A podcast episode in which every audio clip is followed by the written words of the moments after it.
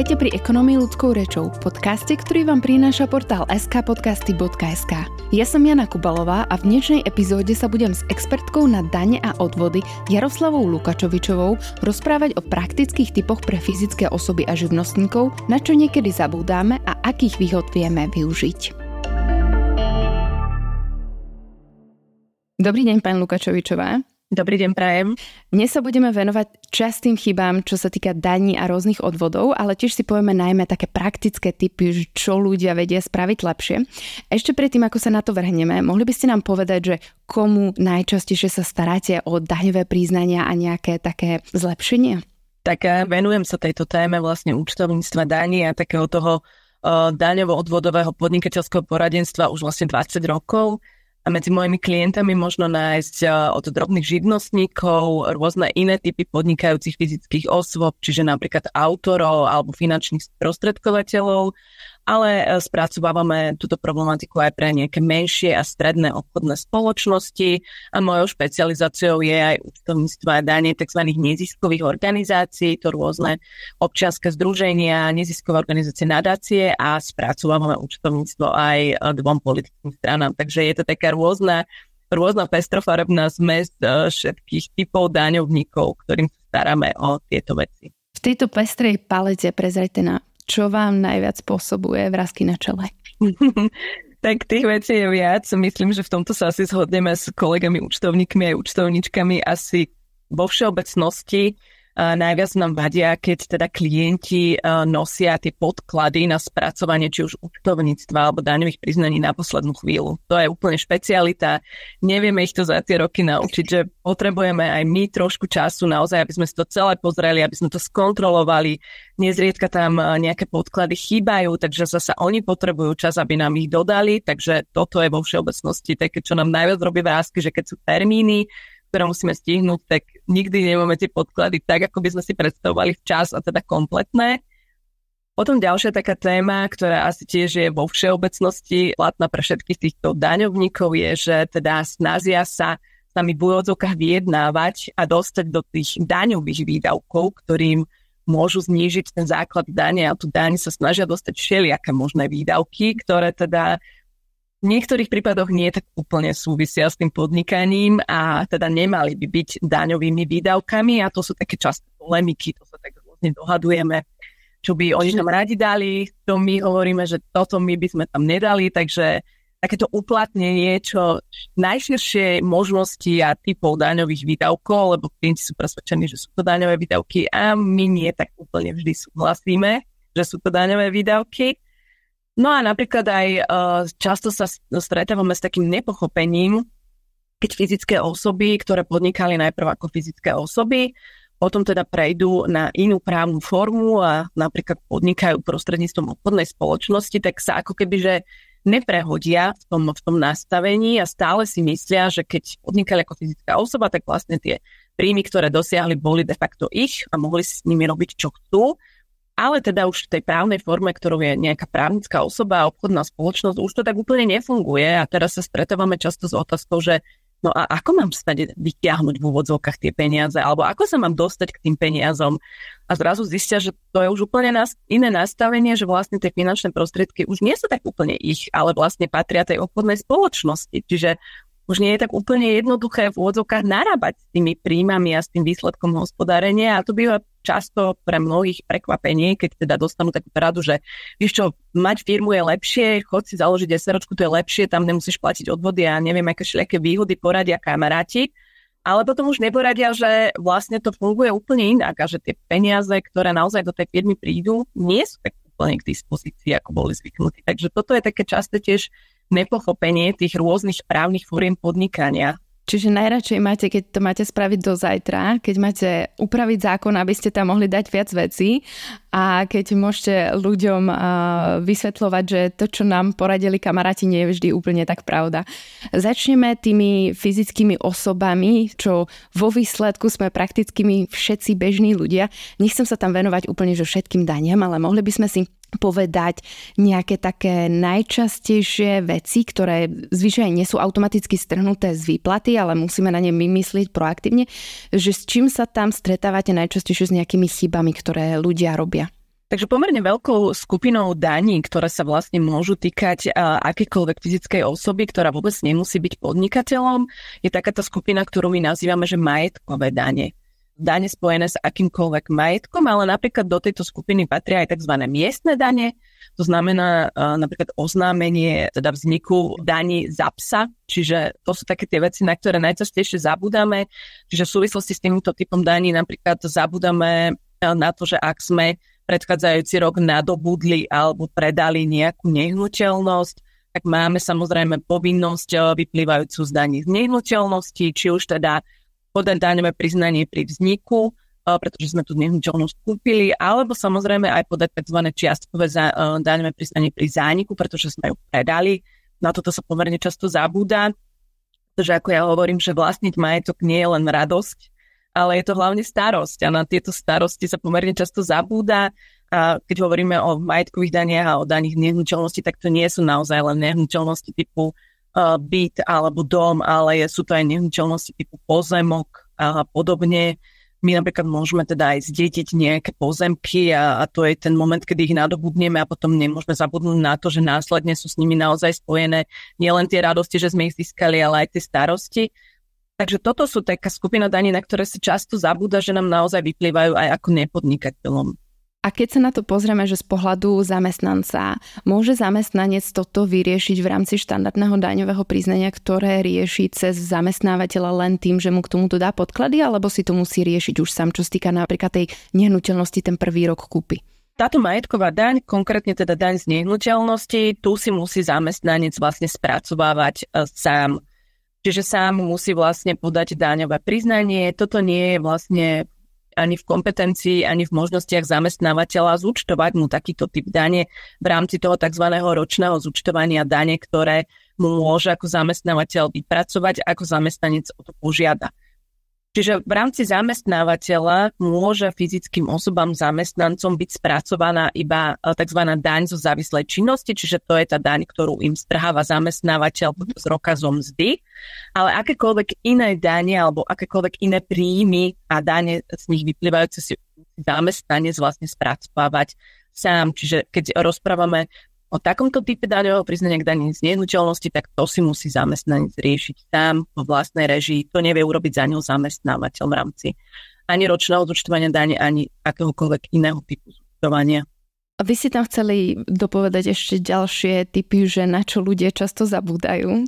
Takže napríklad, e, keď sa ešte vrátim k tej nehnuteľnosti, tak vlastne nie len teda ten moment, kedy nadobudnem alebo predám nehnuteľnosť sa mi spája s daňou, my sme povedali, že tu na, sa nám spája s tou daňou z nehnuteľnosti, ale napríklad v momente predaja ešte musím myslieť na to, že to môže táto operácia byť spojená aj s ďalším typom dane a to je teda daň z príjmu, ktorá vlastne mi môže vyplynúť v momente predaja.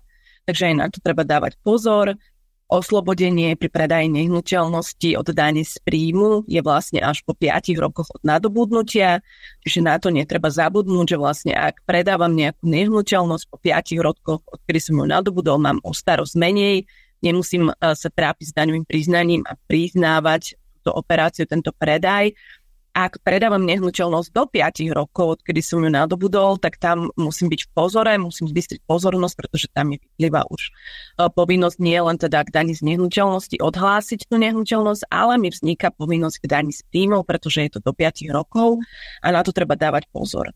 Potom ešte často sa zabúda e, na to, že niektoré typy príjmov, ktoré vstupujú do daňového priznania, môžu zakladať vznik nie len k dani, ale napríklad takýto typ operácie, o ktorom sme hovorili, predaj nehnuteľnosti, môže znamenať aj povinnosť ešte zaplatiť aj zdravotné odvody z takéhoto predaja. Takže aj na to treba pamätať, že niektoré typy príjmov nevstupujú len teda do tých daňových povinností, ale môžu spôsobiť aj ďalší náklad a ten je spojený vlastne s tým, že sa z nich uh, platia aj teda odvody na verejné zdravotné poistenie a tie nám potom vyrúbi zdravotná poisťovňa v rámci toho ročného zúčtovania zdravotného poistenia.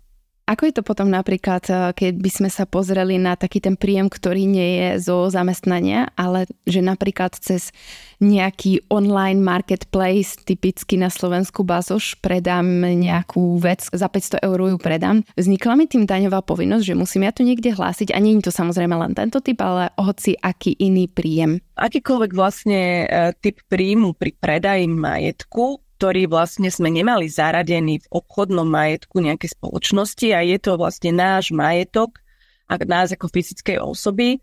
Okrem teda nehnuteľnosti nepodlieha takéto povinnosti priznávať v daňom priznaní. Čiže napríklad aj keď predávame auto ako fyzická osoba, tak nemáme povinnosť takýto typ predaja zdaňovať. Alebo aj keď si spomenuli nejaké tie portále, tak tam sa vlastne deklaruje, že tie osoby tam predávajú nejaký svoj majetok ktorí vlastne už ako keby že nepotrebujú a nemajú ho nikde zaradený v obchodnom majetku a teda predávajú svoj súkromný majetok a preto vlastne takéto typy príjmov im nestupujú do daňového priznania. Samozrejme, potom sa môžeme na to pozerať uh, aj z iného pohľadu, že či už sa potom pri nejakom takomto častom opakovanom predaji za účelom dosiahnutia zisku nejedná o nejaký typ zakrývaného alebo neoprávneného podnikania, ale to už je asi samostatná téma, ale ak sme v pozícii, že ako fyzická osoba predávame nejaký typ svojho vlastného majetku, ktorý nebol zaradený v žiadnom obchodnom majetku firmy ani nášho podnikania, okrem teda nehnuteľnosti, o ktorých sme hovorili, tak vlastne takýto typ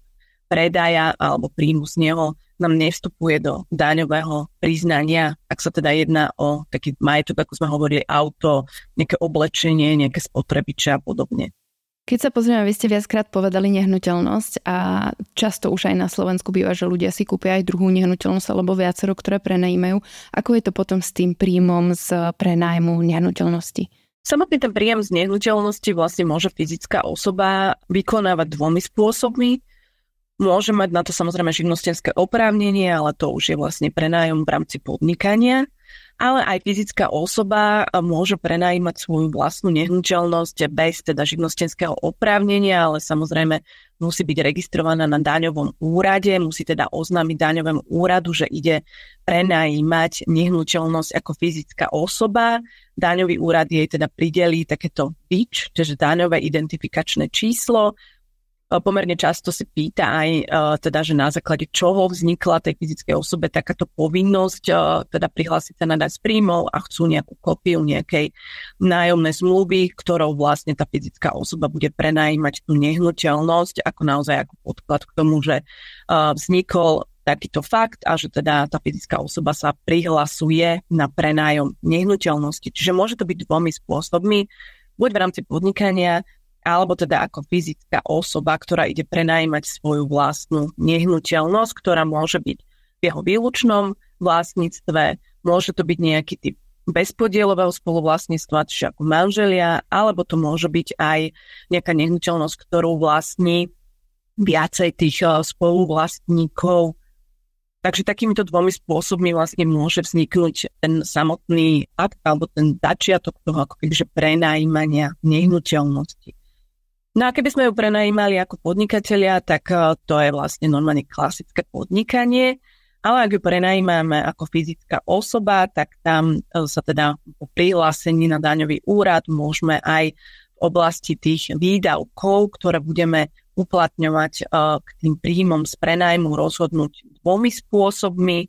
Môžeme sa vlastne rozhodnúť, že tú nehnuteľnosť, volá sa to, že tzv. zaradíme do obchodného majetku, ale toho sa netreba báť, neznamená to v praxi nič iné, nie je to žiadny zápis na katastri ani nič podobné, ani, ani nejaký zápis do obchodného registra alebo čo si podobné. Je to len vlastne fakt, že ja si urobím nejaký vlastný zaraďovací protokol, či už si ho urobím na papier, v Exceli, to je úplne jedno.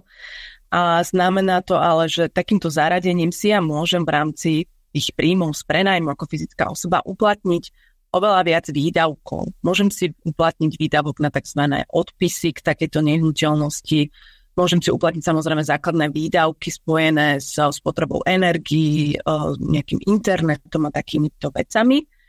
Ak sa rozhodnem tzv. nezaradiť takúto nehnuteľnosť do obchodného majetku, tak si mám nárok uplatniť vlastne len naozaj tie základné výdavky spojené s tou nehnuteľnosťou, čiže nejaké energie, nejaký internet, prípadne nejaký poplatok správcovi, ak mi tú nehnuteľnosť uh, správuje nejaký správca. No a tam ešte potom netreba zabudnúť upozorniť na to, že vlastne ak prenajímam nehnuteľnosť ako fyzická osoba, tak e, vlastne mám nárok si oslobodiť takýto príjem z prenajmu do výšky 500 eur ročne od dane. Čiže ak by som aj napríklad mala príjem z prenajmu 450 eur ročne, tak vlastne je to v tej hranici oslobodenia do 500 eur, takže ani takýto príjem vlastne nemusím uvádzať v daňovom priznaní. A ešte uh, môžeme upozorniť v tejto súvislosti uh, napríklad na to, že ak so, je tá nehnuteľnosť vlastne v tom tzv bezpodielovom spoluvlastníctve, to znamená, že teda sú, je to napríklad v vlastníctve manželov, ktorí majú bezpodielové spoluvlastníctvo, tak tí dvaja manželia, ktorí sú v tomto prípade tzv. daňovníkmi, tak sa môžu rozhodnúť, že tie príjmy z prenajmu si rozdelia v hociakom pomere, ako to im vyhovuje.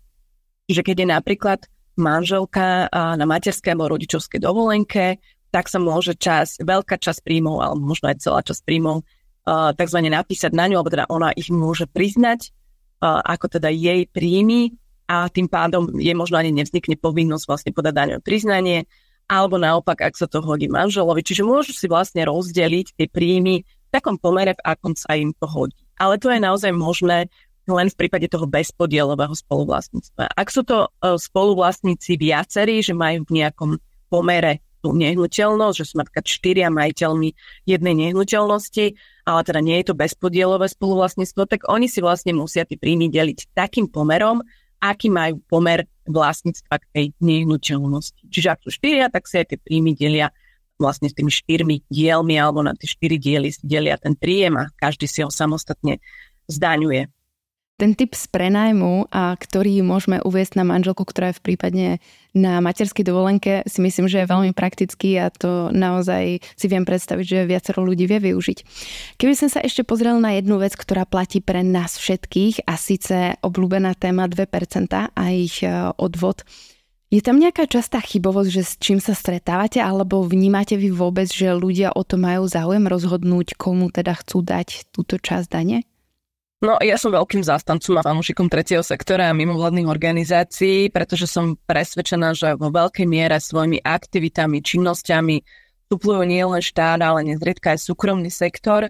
A preto vždy silno apelujem či už na svojich klientov, alebo aj na zamestnancov, ktorým spracovávame v rámci klientov ročné zúčtovanie dane, že naozaj, ak je to len trochu možné, sú ochotní tak treba tie 2% zo svojich daní poslať nejakým takýmto typom organizácií, pretože a jedna mnohé z nich sú na takýto typ financovania odkázané, že to je jediný zdroj ich príjmu, keďže naozaj tie príjmy zo štátu alebo z toho súkromného sektora nejdú tak, ako by si predstavovali, ale možno je to aj taká výzva do budúcnosti, že možno oni sami, či už tí zamestnanci alebo tí daňovníci, ktorí podávajú daňové priznanie, nikdy nevedia, kedy budú potrebovať pomoc takéto organizácie, sú to organizácie naozaj nielen v oblasti zdravotnej sociálnej pomoci, ale možno niekedy v budúcnosti aj ich dieťa bude športovať v športovom klube alebo chodiť do krúžku, ktorý tiež bude zaregistrovaný ako príjemca 2%. Takže naozaj treba túto možnosť využiť a podporiť takýto typ organizácií, ak je len, čo len trošku ochota, lebo tie štatistiky hovoria o tom, že naozaj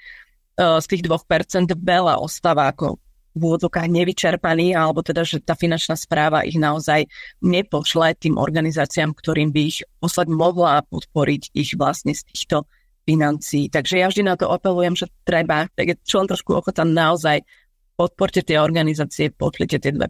Nie je to až taká veľká agenda. Je to tiež vnímam tak, že sa často stiažujeme na neúčelnosť niektorých dávok, že sa podporujú aj ľudia, ktorí viac menej nepotrebovali dostať tú dávku.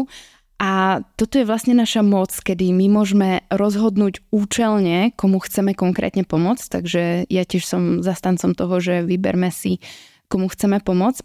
Stretávate sa tam aj s nejakou chybovosťou pri tom odvode druhého percenta, alebo vám to prípada, že toto je úplne že bez problémov prebiehajúce? Nie, nie, akože aj tam sa stretávame naozaj uh, s takou neznalosťou uh, možno toho, toho procesu, ako to prebieha. Takže kľudne si môžeme povedať, ako to vlastne prebieha, ak sa rozprávame o zamestnancoch, ktorí teda si nechávajú vypracovať u zamestnávateľa ročné zúčtovanie dane, tak tí často rovno povedia zamestnávateľovi, že a chcem poslať 2% tam a tam. A myslia si, že vlastne ten zamestnávateľ to za nich vybaví, ale to tak úplne až nie je, takže tu treba trošku aj vlastnú aktivitu k tomu pridať že ten zamestnávateľ v rámci toho ročného zúčtovania im vie pripraviť podklady, tzv. vyhlásenie, na to, aby teda oni mohli niekomu poukázať tie 2%, ale to samotné vyhlásenia musia oni doručiť uh, svojmu miestne príslušnému daňovému úradu. Je na to termín do 30. apríla, takže toto musia, aspoň teda túto časť musia zamestnanci urobiť sami, že naozaj tie podklady, ktoré dostanú od zamestnávateľa, musia oni doručiť na daňový úrad. No a keď sa rozprávame o fyzických alebo právnických osobách, ktoré si sami podávajú daňové priznanie, tak tam je to vlastne jednoduché, pretože už aj jedno, aj druhé tlačivo daňového priznania, či už pre fyzické alebo pre právnické osoby, obsahuje vlastne čas, v rámci ktorej oni môžu vyplniť priamo v tom tlačive údaje organizácií, ktoré chcú vlastne poslať tie svoje 2% zdaní. Samozrejme musí to byť uh, vlastne suma, ktorá je minimálne určená zákonom pre fyzickú aj pre právnickú osobu, že teda musí to byť uh, minimálne to minimum, ktoré sa takto poslať dá. A tu by som ešte chcela v rámci tejto témy upozorniť aj na fakt, že ak sme uh, uplynulý rok ako fyzické osoby v úvodzovkách dobrovoľničili, alebo teda naozaj vykonávali nejaký typ dobrovoľníckej činnosti v nejakej takejto neziskovej organizácii a vykonali sme v rámci takejto činnosti viac ako 40 hodín dobrovoľníckej činnosti, tak vlastne môžeme požiadať organizáciu, v ktorej sme vykonávali tú dobrovoľníckú činnosť o vystavenie tzv. potvrdenia, v rámci ktorého teda tá daná organizácia uvedie, že o akú organizáciu sa jednalo, vlastne koľko tých hodín sme odpracovali ako dobrovoľníci a na základe takéhoto potvrdenia, ktoré priložíme k daňovému priznaniu, môžeme ako fyzické osoby poukázať až 3% zo svojich daní. Takže naozaj, ak teda vykonávali e, nejakú činnosť ako dobrovoľníci a bolo to viac ako 40 hodín.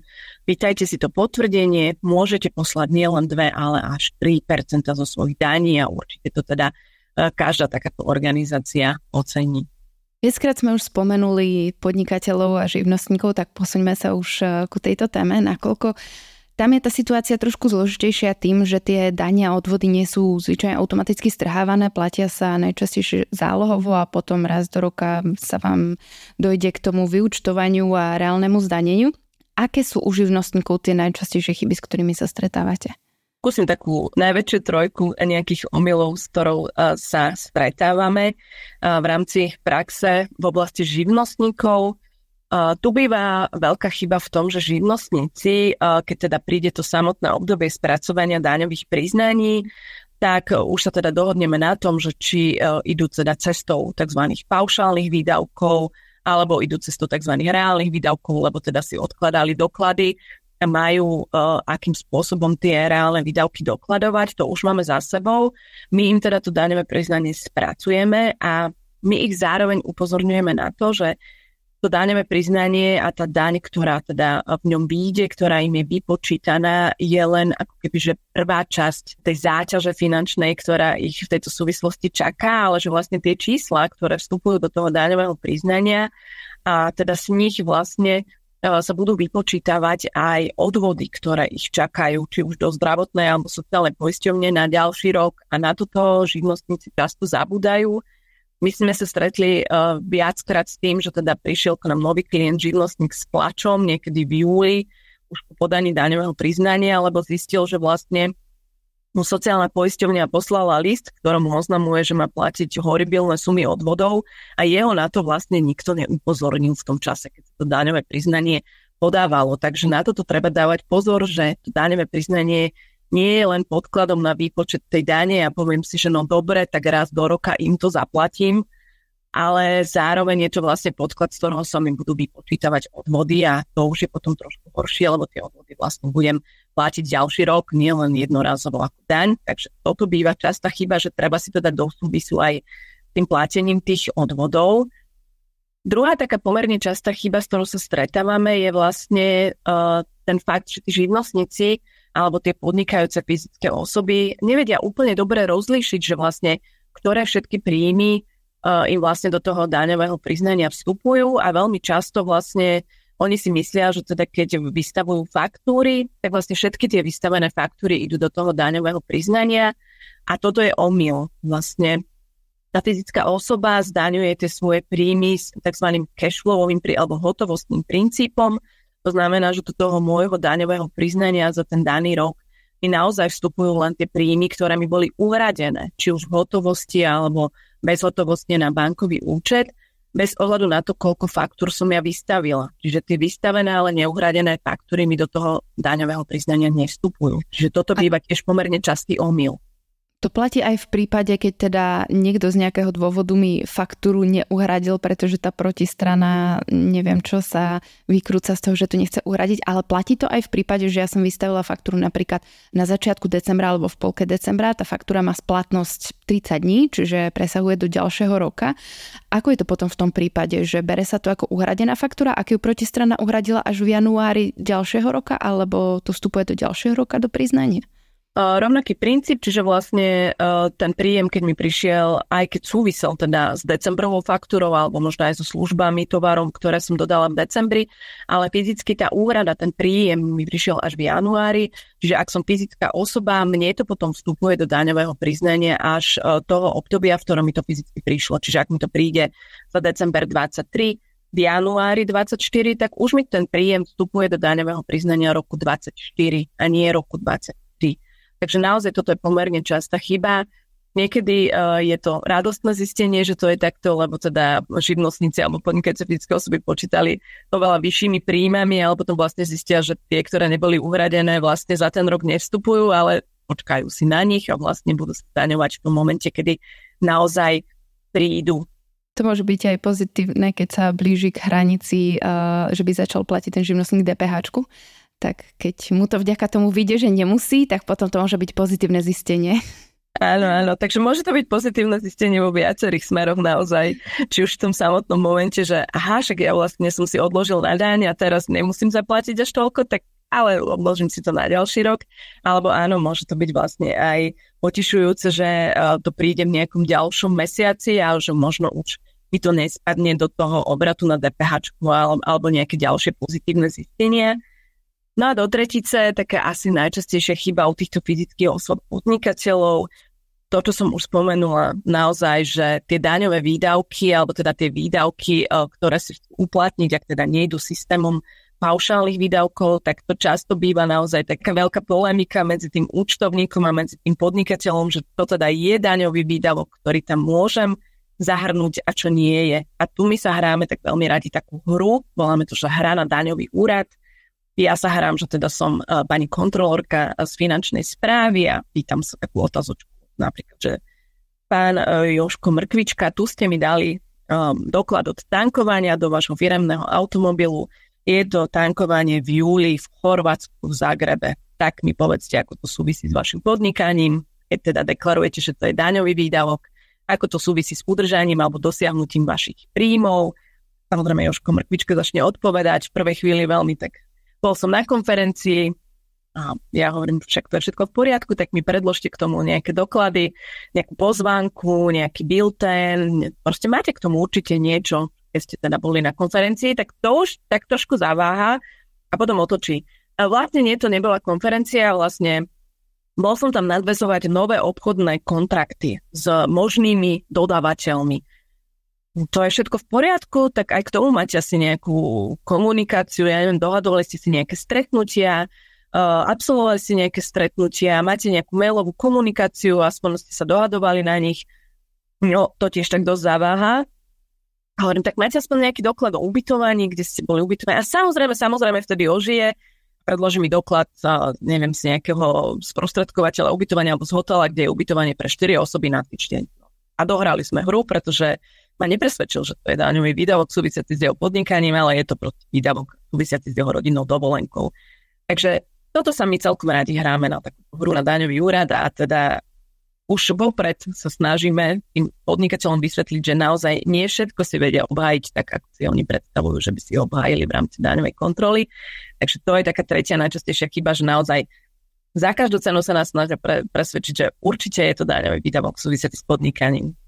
Môže byť potom taká dobrá prevencia, lebo stále lepšie, keď sa to pýtate vy, než keby reálne sa to pýtal niekto z daňového úradu, to už by mohol byť výrazne väčší problém.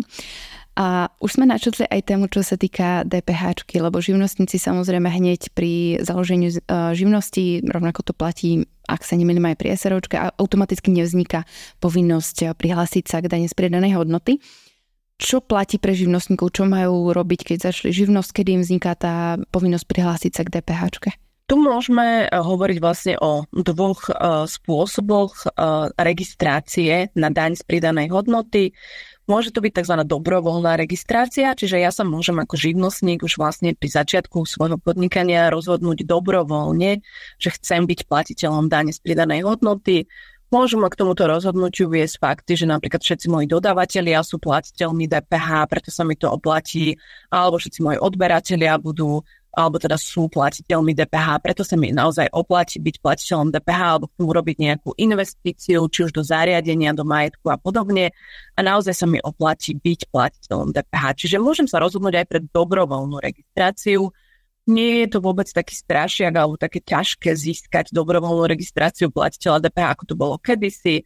Um, je to pomerne jednoduchý postup, treba teda podať žiadosť, uh, k nej taký dotazník vyplniť, aby teda finančná správa vedela, že prečo sa chcem dobrovoľne stať platiteľom DPH.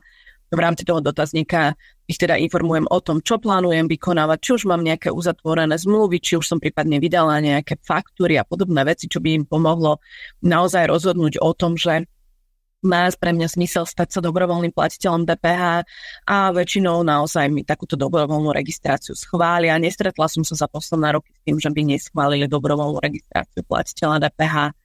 No a potom je druhý spôsob, že vlastne e, stanem sa tzv. povinným platiteľom alebo povinne platiteľom dane z pridanej hodnoty a tým sa stávam vlastne po prekročení obratu 49 790 eur za posledných 12 kalendárnych mesiacov. A tu znovu uh, by som rada upozornila, že treba si dať pozor, ako sa teda počíta ten obrad, pretože nie je to, že kalendárny rok, ale je to posledných 12 kalendárnych mesiacov. Čiže ja by som si mala, ak sa naozaj blížim k tejto hranici, prepočítavať vlastne ten obrad uh, každý mesiac, pretože teraz máme napríklad január, uh, a teraz nám to vyjde, že teda by som počítala za predchádzajúci kalendárny rok, lebo tých posledných 12 mesiacov mi tvorí kalendárny rok, ale keby som sa napríklad chcela uh, uistiť niekedy v máji, že naozaj som neprekročila túto hranicu, tento obrad, tak by som brala do úvahy vlastne obrad za posledných 12 mesiacov, čiže od 1.5.2023 do 34. 2024. Čiže na toto treba dávať pozor, že nie je to kalendárny rok, ale vždy posledných 12 kalendárnych mesiacov. Takže toto sú také dve cesty, ako sa stať riadným platiteľom DPH, čiže buď dobrovoľne alebo teda povinne po prekročení obratu, ale ešte uh, by som rada upozornila teda živnostníkov, keď už hovoríme o živnostníkoch alebo teda podnikajúce fyzické osoby, uh, že povinnosti spojené s daňou z pridanej hodnoty nemusia vzniknúť iba na základe takéto registrácie a nemusia vzniknúť iba tzv. riadnym platiteľom, ale môžu sa viazať napríklad aj teda k iným paragrafom tohto zákona a tieto iné registrácie sa môžu, alebo povinnosti vyplývajúce z dane z pridanej hodnoty sa môžu napríklad spájať s nákupom alebo predajom tovaru alebo služieb do alebo zo zahraničia. A to sú také iné špeciálne registrácie. Treba si dať pozor napríklad na to, ak ako podnikateľ nakupujem rôzne služby zo zahraničia typu reklamné služby, rôzne licencie, softvery, komunikačné softvery a rôzne takéto platformy, čo sú teda väčšinou zahraniční dodávateľia registrovaní pre DPH v svojom štáte, tak vlastne ešte pred samotným nákupom takéto služby by som to mala oznámiť daňovému úradu a požiadať o tzv. registráciu ako iná osoba registrovaná pre daň z pridanej hodnoty je to konkrétne teda tieto služby paragraf 7a, keby si to niekto chcel pozrieť, zákona o daní z pridanej hodnoty. A po takejto registrácii mi vlastne daňový úrad prideli to také identifikačné číslo pre daň z pridanej hodnoty. Je to to isté číslo ako moje DIČ, len sa pre den dáva skratka SK. Pre mňa to znamená, že vlastne keď ja budem nakupovať takéto služby zo zahraničia, tak vlastne ten môj zahraničný dodavateľ by mi uh, mal fakturovať tieto služby bez DPH v jeho krajine a ja by som vlastne mala DPH doplatiť tu u nás na Slovensku v sadzbe DPH platnej u nás. Čiže treba si dávať pozor aj na takéto povinnosti, ktoré nevyplývajú tzv. riadnym platiteľom DPH, ale tzv. iným osobám, ktoré sa musia registrovať pre daň z pridanej hodnoty a najčastejšie naozaj sú to takéto typy nákupov služieb spojených s podnikaním. Môže sa tam kvázi ten živnostník e, tváriť, že to nakúpil ako fyzická osoba, nepodnikateľ a teda buď to, to nedať ako náklad, alebo v prípade, ak má paušálne výdavky, tak tam on nedokladá, aké to boli výdavky. Môže to takto obísť? Teraz nechceme navádzať na nejakú nelegálnu daňovú optimalizáciu, na porušovanie zákona o DPH, ale akože áno, samozrejme, e, tá možnosť rozhodnúť sa, že ktorý výdavok ja dám, alebo teda zaradím do výdavkov spojených s podnikaním je na mne. To nie je povinnosť, to je možnosť. Čiže ja sa môžem rozhodnúť, že naozaj takýto typ výdavku neuplatním vlastne v podnikaní, čiže to nebude pre mňa daňový výdavok spojený s podnikaním, ale naozaj takéto služby uh, si nakúpim ako fyzická osoba na svoje rodné číslo, ale potom by som teda vlastne mala aj oznámiť tomu dodavateľovi služieb, že teda v hlavičke nebudú údaje mňa ako podnikateľa na tom doklade, ale budú tam teda údaje mňa ako fyzickej osoby. A on mi potom vyfakturuje takúto službu vlastne s tou DPH platnou v jeho krajine Takže takýto postup je možný, ale nesnažme sa urobiť postup že nahlasím mu moje údaje ako podnikateľa, on mi to vyfakturuje bez DPH a ja to tu nepriznám, že som takúto službu nakúpila, lebo potom by už mohlo ísť krátenie dáne z pridanej hodnoty. Mm-hmm. Rozumiem, to je dobré tam podotknúť samozrejme, že myslela som to doslova, že to nakúpite ako fyzická osoba, že nebudete sa voči nemu tváriť ako podnikateľ a potom na Slovensku ako nepodnikateľ. Ja som ešte dohľadala jednu vec, ktorá by mohla byť relatívne zaujímavá, ale uvidíme, či sa vôbec udeje. A síce, že návrh novely e, zákona o daní z pridanej hodnoty, ktorej cieľom je zvýšenie hranice pre povinnú registráciu pre platenie dane z e, pridanej hodnoty zo súčasnej úrovne 49 790 eur na sumu 75 tisíc eur, čo verím, že by potešilo viacerých e, živnostníkov, ktorí sú práve pri tej hranici tých necelých 50 tisíc. To je zatiaľ len samozrejme návrh, takže si budeme musieť počkať na to, či prejde, lebo zažili sme aj koncom roka, že boli v Lani schválené novely zákonov, čo sa týka najmä investícií, ktoré dva dní pred nadobudnutím svojej platnosti vlastne boli prebité podpisom nového zákona, Takže uvidíme, ako to dopadne. Táto novela DPH sa chystá a po nej už dlho volajú vlastne nielen účtovníci, ale aj podnikateľia všeobecne, lebo tá hranica sa tu nemenila roky a naozaj to bolo prepočítané kedysi, myslím, že z 1,5 milióna slovenských korún, čo bola hodnota úplne iná, ako je dnes naozaj necelých 50 tisíc eur a mne aj ako účtovničke to spôsobuje problémy, lebo naozaj už akýkoľvek menší stredný podnikateľ túto hranicu veľmi ľahko prekročí a naozaj potom kvôli jednej faktúre musíme mesačne podávať daňové priznania. Je to aj pre nás taká byrokratická záťaž, takže všetci by sme uvítali, keby sa táto hranica na DPH naozaj zvyšila. Bolo by to oveľa praktickejšie aj v tom bežnom podnikateľskom živote, ale aj nám účtovníkom by odpadlo trošku starosti. Dávalo by to zmysel aj s navýšením toho, čo si dnes môžeme za akú sumu kúpiť. V dôsledku teda samozrejme inflácie, ktorá tu je stále, vždy tu je, aj keď nízka. Mohli by ste si na záver k živnostníkom ešte povedať nejaký možný typ optimalizácie, ktorý by vedeli využiť? Jasné, na to sme tu. Takže poďme poradiť, ako sa dá optimalizovať, samozrejme legálne, alebo teda ako sa dajú využiť tie súčasne platné zákony v prospech uh, tých podnikajúcich fyzických osôb alebo v prospech živnostníkov. Takže prvá, poďme uh, upozorniť na to, že uh, ak sa rozhodnem ísť ako živnostník alebo podnikajúca fyzická osoba cestou tzv. paušálnych výdavkov, čo môže byť naozaj niekedy veľmi výhodné pre toho živnostníka alebo pre tú fyzickú osobu. Paušálne výdavky znamená, že nemusím naozaj si odkladať nejaké faktúry, bločky, neviem, aké všelijaké naozaj hľadať doklady, deklarujúc tie moje výdavky spojené s podnikaním, ale rozhodnem sa rovno vlastne si uplatniť tie paušálne výdavky, ktoré sú vo výške 60% príjmov a okrem nich si môžem uplatniť aj všetky uhradené odvody do zdravotnej a sociálnej poisťovne. Toto môže byť veľmi e, príjemné alebo veľmi naozaj uľahčujúce samotné zdanenie e, pre fyzické osoby, ktoré hlavne podnikajú v činnostiach, s ktorými nemajú spojených veľmi veľa e, výdavkov naozaj fyzických, nepotrebujú nakupovať tovar, nepotrebujú platiť všelijaké nájmy a podobne. Sú to teda také činnosti väčšinou uh, takého toho, ja hovorím, že práca hlavou, že teda naozaj nemateriálneho charakteru. Ja sama používam paušálne výdavky, som sa k ním po rokoch vrátila. Tu ale treba upozorniť na ten fakt, že 60% príjmov a všetky uhradené odvody, ale tých 60% príjmov má hranicu. A je to maximálne 20 tisíc.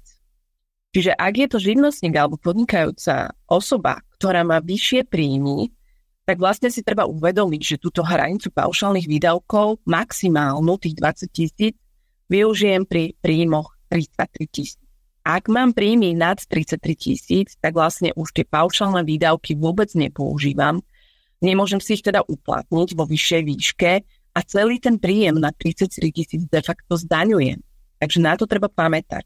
Ak som teda živnostník alebo fyzická osoba, ktorá naozaj má nejaké vyššie príjmy alebo začne mať vyššie príjmy, tak ja potom hovorím, že to je ten moment, kedy sa treba rozhodnúť, že buď naozaj zaplatím nielen vysokú daň, ale potom aj tie vysoké odvody, o ktorých sme hovorili, alebo sa snažiť to podnikanie uh, rozdeliť možno do rôznych právnych fóriem, čiže nechám si podnikanie ako živnostník do tej hranice maximálneho využitia paušálnych výdavkov a uh, tie iné služby alebo tovary, ktoré chcem poskytovať, predávať, uh, prevediem do inej právnej formy. Otvorím si na ne obchodnú spoločnosť a rozdelím si tie príjmy. Čiže na toto treba dať pozor, ak som naozaj fyzická osoba, ktorá má vyššie príjmy z podnikania, uplatňujem paušálne výdavky, tak majú pre mňa zmysel do tých 33 tisíc príjmov. Potom už teda to ide tak, že teda ich nemôžem uplatniť po vyššej výške ako tých 20 tisíc a k ním teda všetky tie uhradené odvody. Rovnako celkom dobrý tip na tzv. tú optimalizáciu eh, je vlastne pre fyzické osoby, ktoré napríklad vykonávajú činnosti, ktoré eh, nemusia byť zastrešené iba živnostenským zákonom, ale dajú sa zastrešiť aj napríklad autorským zákonom, čiže viem si na ne uplatniť nejaký typ autorského práva praxi napríklad viem robiť reklamné činnosti ako živnostník na základe živnostníckého oprávnenia, ale viem robiť reklamné činnosti typu uh, copywriterstvo, uh, možno vymýšľanie nejakých uh, grafických reklamných vecí, log a podobne, aj ako autor, pretože sú to moje autorské vlastne veci a viem si teda na ne uplatniť autorské právo. A práve pri tých príjmoch podľa autorského zákona je taká zaujímavá špecifikácia, že oni sa dajú rozdeliť na tzv. aktívne a tzv. pasívne. Aktívne sú vlastne z toho vytvorenia samotného diela a tie pasívne sú ako keby, že taká tá licencia alebo udelenie práv na jeho poskytovanie. Pre mňa ako podnikajúcu fyzickú osobu autora to má zmysel, pretože tie pasívne príjmy za to udelenie tej licencie alebo tých práv na to používanie toho môjho diela, tak takéto typy príjmov nikdy nevstupujú vlastne do tzv. vymeriavacieho základu, z ktorého sa mi potom vypočítavajú odvody. Čiže ak sa ja chcem udržať v hranice nejakých priateľných, respektíve žiadnych odvodov do sociálnej poisťovne, pretože tie sa tiež platia po prekročení určitej hranice príjmu, tak ja si viem vlastne tie moje príjmy takto rozdeliť. Čiže ja si viem dať minimum na tie aktívne, že poviem si, že tak toto logo som vám vlastne aktívne vymyslela za 10 eur, ale zároveň mi zaplatíte 1500 eur ako pasívny príjem, ako licenciu za jeho neobmedzené používanie. Čiže ja si takto viem vlastne dohodnúť ten typ príjmu, že čo bude pre mňa aktívny príjem a čo bude pre mňa pasívny príjem v rámci toho daňového priznania na tieto príjmy vlastne v daňovom priznaní na každý z nich je samostatný riadok, čiže tak sa oni rozlišujú. Aj k aktívnym, aj k pasívnym si viem znovu uplatniť aj paušálne výdavky, ale teda tie pasívne mi nikdy nestupujú do výpočtu na odvody. Čiže takto si ja viem regulovať v úvodzovkách, že aké a koľko odvodov chcem platiť. Alebo teda aj dane. Toto je dobrý tip, lebo predsa všetci živnostníci nie sú ľudia, ktorí tak povediac pracujú manuálne, ale pracuje veľa z nich aj hlavou, alebo ako by sa to nazvali a tam veľmi často sa prelí na to, že asi viacero z tých vecí by sme vedeli zahrnúť do toho, že je tu nejaký autorský zákon poskytovania nejakej licencie. Takže to je veľmi dobrý tip. Je tam ešte niečo, čo by ste radi k tomu dopovedali?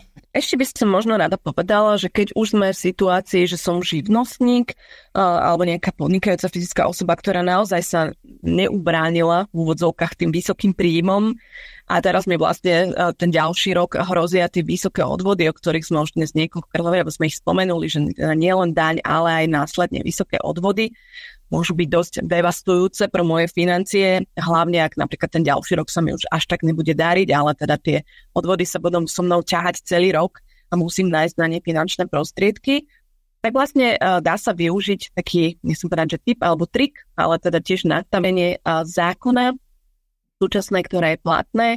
A to hovorí vlastne o tzv. pozastavení alebo prerušení tej živnosti, kedy si to bolo, že sme mali len obmedzené doby, na ktoré môžeme vlastne tú živnosť prerušiť alebo pozastaviť. Bolo to, že minimálne 6 mesiacov, maximálne 3 roky. Toto sa ale zrušilo a my už vlastne v dnešnej dobe vieme tú živnosť prerušiť alebo pozastaviť na akúkoľvek ľubovoľnú dobu.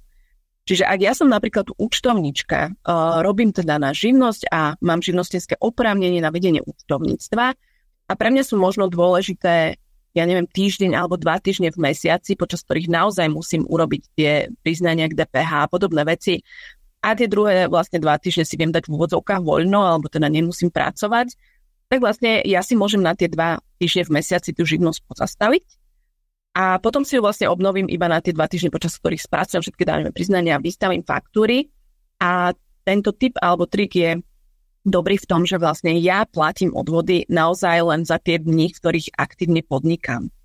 Počas toho obdobia toho pozastavenia alebo prerušenia živnosti ja nemusím platiť odvody, hlavne teda do sociálnej poisťovne.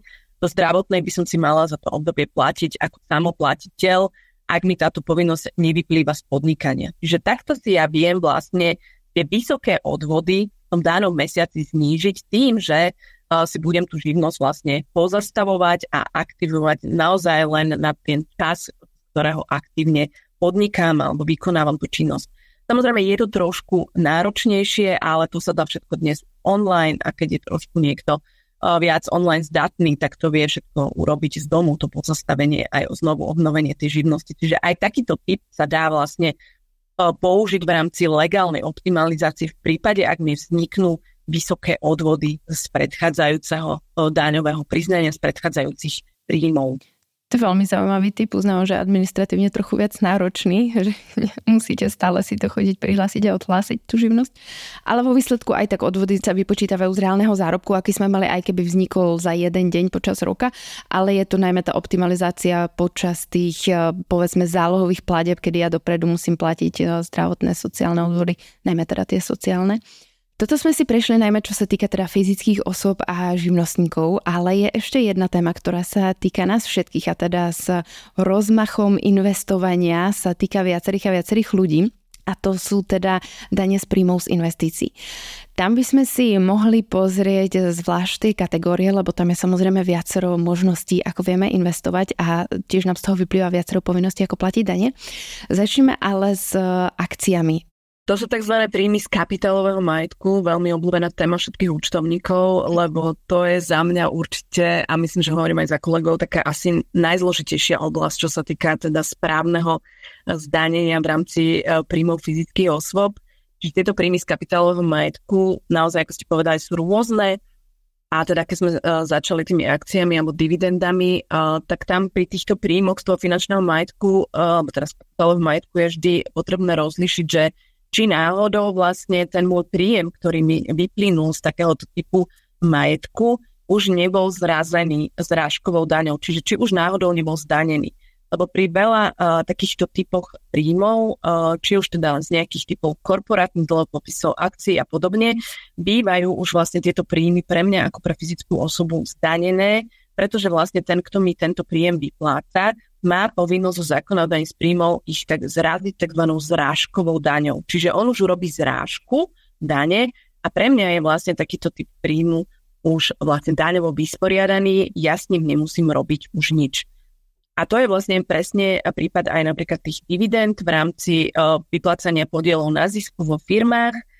Uh, tam vlastne tiež uh, tá firma, ktorá vlastne mi vypláca ako spoločníkovi alebo akcionárovi, podiel na zisku, tak už mi ho vlastne vypláca zdanený, pretože ona už predtým tú daň z dividend odvedie finančnej správe alebo teda daňovému úradu. Čiže tá povinnosť pri tomto typu majetku a pre mňa ako fyzickú osobu pri tomto type príjmu často už je vlastne vysporiadaná alebo vzniká tomu, kto mi vlastne tento typ dividendy, akcie, dlhopisu uh, vlastne vypláca. Čiže toto je vždy potrebné si zistiť, že či už vlastne ten príjem bol zrázený tou zrážkovou daňou a teda už mám o problém menej.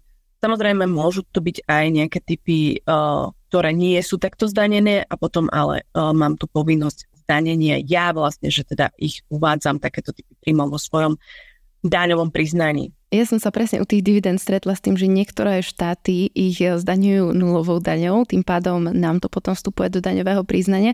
A tam nastala aj zmena, že od 1.1.2024, eh, ak sa nemýlim, tak sa dvihla dáne zo zisku dividend zo 7 na 10% a najskôr bolo navrhované, že možno to prebehne až zo ziskov, ktoré vznikli až v roku 2024, ale nakoniec teda bolo schválené, že sa to bude uplatňovať už na zisky z minulého roka. Čiže pozor len na to, aj ak máte vyplácané dividendy aj z iných štátov, tak ak náhodou ten štát má nulovú daň, tak tá daňová povinnosť teda vzniká nám na Slovensku. Presne tak, presne. Tu je naozaj veľmi dôležité si overiť, že ale väčšinou vlastne býva, býva pri výplate toho nejakého typu akcie, dividendy a podobne vlastne oznámené tomu daňovníkovi, že či bola tam naozaj odvedená tá zrážka tej dane, alebo nebola vykonaná tá zrážka dane a teda tá povinnosť toho zdanenia je na tom daňovníkovi, na tom príjemcovi takéhoto výnosu, teda z toho kapitálového majetku. A ešte možno, keď sme hovorili o tých dividendách a teda o tej dani z dividend v rámci vyplácania podielov na zisk v obchodných spoločnostiach, tak tam ešte možno jedno upozornenie alebo jedna zaujímavosť, že vlastne takéto daň z dividend v prípade vyplate podielu na zisku z obchodnej spoločnosti uh, sa zráža alebo platia iba fyzické osoby neplatia právnické osoby. Čiže napríklad, keď máme konštrukciu, že spoločníkom obchodnej spoločnosti je e, občianske združenie alebo iná obchodná spoločnosť, tak vlastne takýmto právnickým osobám ako spoločníkom uh, sú tie podiely na zisku vyplácané bez tej zrážky dane z dividend, pretože tá sa robí teda iba u fyzických osôb. Dobre, keby sme sa pozreli na dlhopisy, máme tam nejakú povinnosť platiť daň, už už štátnych alebo korporátnych dlhopisov? Áno, dobre ste povedali už vlastne v rámci otázky, že musíme rozlišovať, že či sa jedná vlastne o, výplatu kupónu z korporátnych dlhopisov alebo výplatu zo štátnych dlhopisov tom je presne rozdiel aj uh, teda v následnom zdanení, pretože vlastne tá výplata kupónu z korporátnych dlhopisov uh, sa teda zdaní tou zrážkovou daňou, tak ako sme hovorili už pri uh, tých predchádzajúcich typoch uh, príjmov z kapitálového majetku. Čiže vlastne ten príjimateľ uh, takéhoto kupónu z korporátneho dlhopisu už nemá ďalšiu daňovú povinnosť, pretože už tam bola vykonaná zrážka dane a pre neho je to daňovo vysporiadané. Ale uh, pokiaľ by sa jednalo o kupón štátnych dlhopisov, tak tieto sa vlastne nezdaňujú tou zrážkovou daňou a podliehajú tej povinnosti uviesť uh, takýto výnos alebo takýto príjem v daňovom priznaní toho daňovníka a zdaniť ho vlastne 19-percentnou sadzbou dane. A to je presne ten prípad, kedy ešte vlastne takýto príjem vstupuje aj do toho ročného zúčtovania zdravotného poistenia. Dobre, to sme si myslím, že v skratke prešli aj nejaké dane z príjmov, z investícií a z kapitálových trhov. Máte pre našich poslucháčov nejaký tip na záver, že čo sme si ešte nepovedali aj také zaujímavé? Možno by mohol byť zaujímavý tip uh, na samotný fakt, ktorý sa týka tej povinnosti podať daňové priznanie uh, k daní z príjmov v prípade akýchkoľvek príjmov. Zákon o daní z príjmov hovorí, že povinnosť podať daňové priznanie pre fyzickú osobu nevzniká, ak je zdaniteľné príjmy, čiže všetky príjmy, ktoré podliehajú dani, sú nižšie ako polovica tzv. Odpočítateľnej položky alebo nezdaniteľnej časti základu dane. Za rok 2023 je táto polovica suma 2461 eur a 41 centov. Čiže ak mám akékoľvek zdaniteľné príjmy do tejto sumy, nemám povinnosť platiť daňové priznanie. A keď si napríklad k tomuto oslobodeniu od povinnosti pripočítam ešte tých 500 eur oslobodených pri prenajme z nehnuteľnosti, o ktorých sme hovorili, tak to už sa dostávam skoro 3000 eur na fyzickú osobu. Čiže táto kombinácia vlastne toho súčtu, toho oslobodenia príjmov z prenajmu a toho oslobodenia vôbec povinnosti podať daňové priznanie môže napríklad znamenať pre nejakých e, manželov, ktorí majú nehnuteľnosť v tom bezpodielovom spoluvlastníctve, možnosť akože oslobodiť alebo vlastne priznať, ale nemusí podať daňové priznanie až do výšky na každého zhruba 3000 eur, lebo vlastne keď si spočítame tú polovicu tej odpočítateľnej položky a tých 500 oslobodených pri príjmoch z prenajmu, tak je to skolo 3000 eur príjmu z prenajmu na každého a ešte stále to ne, pre nich neznamená povinnosť podať daňové priznanie a teda zaplatiť daň. Takže to môže byť naozaj zaujímavé pre niektoré také manželské páry, či už na dôchodku, alebo v prípade, že jeden z tých nemá žiadny riadny príjem, je to napríklad tá manželka na rodičovské dovolenke a takýmto spôsobom sa môže väčšia časť príjmu z prenajmu preniesť na ňu. Ďakujem veľmi pekne za rozhovor a za tipy. Verím, že si z toho každý niečo odnesieme a budem sa tešiť možno niekedy na budúce. Ja veľmi pekne ďakujem za pozvanie a prajem všetkým, ktorých sa týka podanie daňového priznania, aby to zvládli s čo najmenej stresu a čo najmenšími finančnými stratami. Pre tentokrát je to všetko. Mojím hostom bola Jaroslava Lukačovičová, expertka na dane a odvody. Počúvali ste Ekonómiu ľudskou rečou, pravidelný podcast, ktorý vám prinášame každú nedelu. Nájdete ho vo všetkých podcastových aplikáciách aj na YouTube. Ja som Jana Kubalová a tento podcast vzniká v spolupráci s portálom skpodcasty.sk, kde nájdete všetky slovenské podcasty aj informácie o nich. Ďakujeme, že nás počúvate.